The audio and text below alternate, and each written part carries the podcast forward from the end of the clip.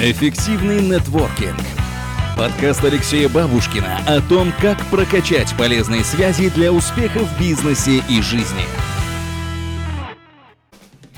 Здравствуйте, это Алексей Бабушкин.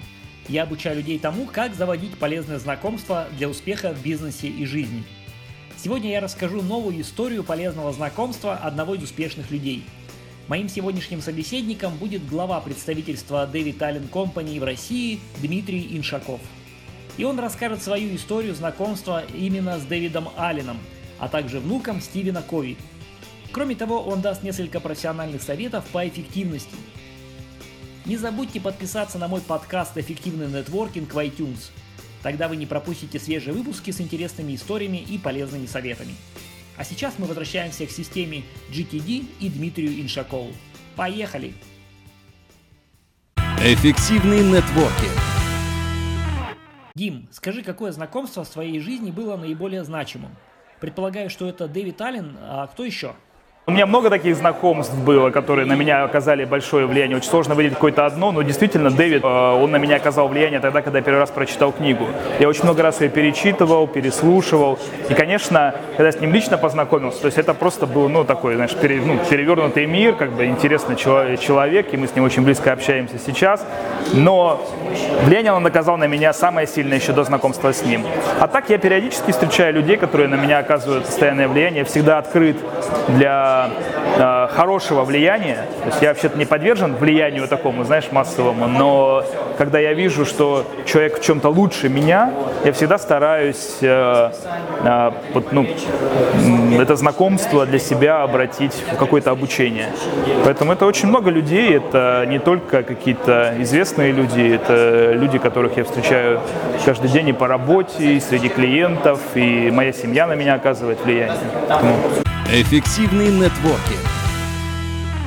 Ну, если мы уже начали говорить, э, и вот что касается Дэвида, и ты сказал, что ты э, до этого с ним уже, в принципе, заочно был знаком, а что позволило ну, перевести это в личное знакомство, и как это происходило, расскажи об этом. Банально просто, то есть я давно хотел провести э, GTD в Россию, мне казалось, что я тот человек, который прям, вот, знаешь, под, под него это писалось. Я уверен, таких людей достаточно много, которые думают, что подписал, писалось под него.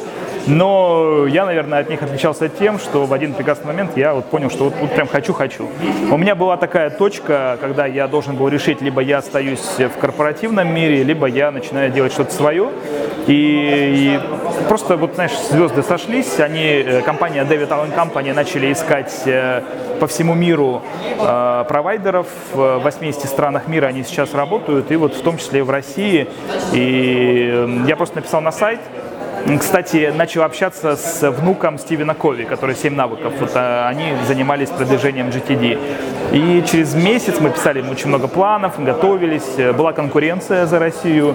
А, потом был скайп с Дэвидом, и потом, когда я уже спрашивал, почему выбрал нас, потому что мы неизвестная компания, и люди совершенно неизвестные на тот момент на рынке, которые просто решили выйти с этим продуктом, он сказал, что вы такие же, как я. То есть он выбрал по принципу схожести, по принципу вот, э, интересов, по принципу того, что э, очень часто, если я применяю GTD и ты применяешь GTD, у нас гораздо больше общего, чем, например, у родственников. То есть мы по, по одинакому видим мир. А вот если вот э, говорить о GTD Russia и ну, вообще об эффективности, а, в чем вот э, основное отличие эффективности от э, продуктивности, скажем так? Ты знаешь, эффективность, продуктивность, результативность, производительность, вот эти много слов, и каждый в слово вкладывает что-то свое. Я когда-то пытался определиться с понятием. Я, честно говоря, большой ценности, чтобы в этих понятиях определяться, не вижу. Для меня э, все это означает прежде всего достижение результата, но не э, ценой всего. Да? То есть я не хочу результата э, ценой моей жизни. То есть я хочу и результата, и я хочу э, при этом жить, получая удовольствие, не достигать результатов в ситуациях аврала, э, я хочу достигать результата с удовольствием. То есть для меня вот это про, про продуктивность. Ну а если даваться в термины, то эффективность это более экономическое понятие, производительность это что-то из области там, производства HR, результативность это просто когда вы можете достичь результата. Вот для меня продуктивность это именно э, достижение результата с, э, с удовольствием, да, с состояние спокойствия, контроля и фокуса. А, а скажи, вот э, в повседневной жизни, ну, то есть бизнес и личную жизнь, это надо как-то разделять в ведении или это все это должно быть в единой системе? Все зависит от твоей конкретной ситуации. В моем случае, когда я делаю дело своей жизни, это моя работа. Мне очень сложно это разделить, потому что мне сложно поставить параллель, где заканчивается моя жизнь и начинается работа. Потому что ну, моя работа является частью, неотъемлемой и большой частью моей жизни. Э, люди, которые являются частью моей личной жизни, часто являются частью моей рабочей жизни. Например, у меня. Да? Кто-то ненавидит свою работу, но ее нужно просто делать а, возможно, для таких людей имеет смысл устанавливать какие-то границы для того, чтобы периодически переключаться. Да? То есть ну, зависит действительно. И, э, ну, в общем и целом я сторонник интеграции работы и личной жизни. Если вы ненавидите свою работу, что вы на ней делаете? Найдите способ либо сделать ее привлекательной для вас, либо уйдите на другое место работы. Но работа не должна быть чем-то таким, знаешь, наростом, который вот, ну, просто вам мешает. Это должна быть органической частью вас. Эффективный нетворкинг. Можно ли как-то эффективность использовать э, для нетворкинга, для, скажем, упорядочения сети своих контактов? Совершенно точно можно. И вот, э, кстати, в декабре мы привозили Дэвида, когда в первый раз в Москву. Дэвид делал небольшое выступление относительно связи GTD и нетворкинга и основная идея была, что те же самые принципы, про которые я говорил сейчас, они работают при обработке любой информации для того, чтобы взять под контроль любую сферу вашей деятельности, в том числе то, как вы управляете вашими знакомствами. Вот, например, простой пример, да, вот мы сейчас здесь общаемся, мы собрали визитки, но это только первый шаг, это шаг сбор. А дальше нам необходимо принять простые решения, что с каждой конкретной визиткой делать. Потому что визитка визитки, например, это рознь. И относительно чего-то нам уже нужно запланировать действия, относительно чего-то мы просто понимаем, что это справочная информация на будущее, и поэтому мы должны положить куда-то, где мы потом легко сможем эту информацию достать. Принципы те же самые, поэтому GTD очень-очень хорошо сочетается с нетворкингом. Uh-huh. И, как правило, кстати, я знаю всех вот, ну, основных людей, которые называют себя, э, теперь и тебя знаю, э, которые называются вот именно специалистами в области нетворкинга, как правило, они очень-очень э, заинтересованы в GTD, они такие GTD-шники. А, ну, есть такое представление, что социальные сети очень много пожирают времени, крадут времени. Я знаю, что ты до какого-то времени не пользовался там соцсетями, и сейчас вот ты появился в Фейсбуке и достаточно активно там, в общем, живешь. Вот расскажи вот об этом опыте Фейсбука, то есть как бы использовать, чтобы это не оказало негативность на эффективность. Конкретно 146 минут люди тратят в среднем на социальные сети в день. Я действительно много времени провожу в Фейсбуке, я про себя это знаю, и ну, это осознание первый шаг к управлению самим собой и вообще всем да, в этом мире. В Фейсбуке я уже, наверное, года 3-4 на самом деле активно веду деятельность. Сейчас ее более активно, просто понимаю, что Facebook очень хороший инструмент для нашего бизнеса. А, это это причина, почему я там достаточно активен, хотя, опять же, не могу сказать, что есть много людей, которые активнее меня. А, я не думаю, что нужно как-то сознательно как-то ограничивать вас. Если вам это нужно для работы, почему нет? Вы просто являетесь, ну, вы просто работаете. Например, я в одной компании большой спрашивал, сколько вы времени проводите в социальных сетях, как вы думаете? И кто-то сказал там как раз 150 минут. Но это был человек, который занимается SMM. Это совершенно нормально, что он там проводит так много времени. Вот. Поэтому э, э, понимать, сколько вы времени проводите в социальных сетях, нужно. Но э, это не самое, мне кажется, страшное э, явление в нашей жизни социальные сети. Социальные сети, по крайней мере, э, так или иначе позволяют достигать каких-то результатов. Но э, вы знаете, сколько времени в среднем в России э, люди проводят на, за просмотром телевизора. Вот это, мне кажется, страшнее, особенно то, что э, телевизор – это вторая штука, которую включают, приходя домой после света. А, а если, наверное, в, в утреннее светлое время, то может и первое. И очень часто телевизор является таким фоном. А когда он является фоном, он еще больше влияет на наше сознание, потому что он не напрямую к нам обращается, а обращается в наше подсознание напрямую сразу. Да? То есть и это, вот, это, вот это, мне кажется, важнее даже, чем социальные сети. Социальные сети надо обратить себе во благо. Вообще любой инструмент надо обратить себе во благо. Это, это, это надо научиться делать. Первый шаг – понять, сколько ты тратишь. Второй шаг – понять, на что ты это тратишь. Третий шаг – понять, что вот на это я не хочу тратить время, а вот на это хочу. И это я хочу выстроить более продуктивно.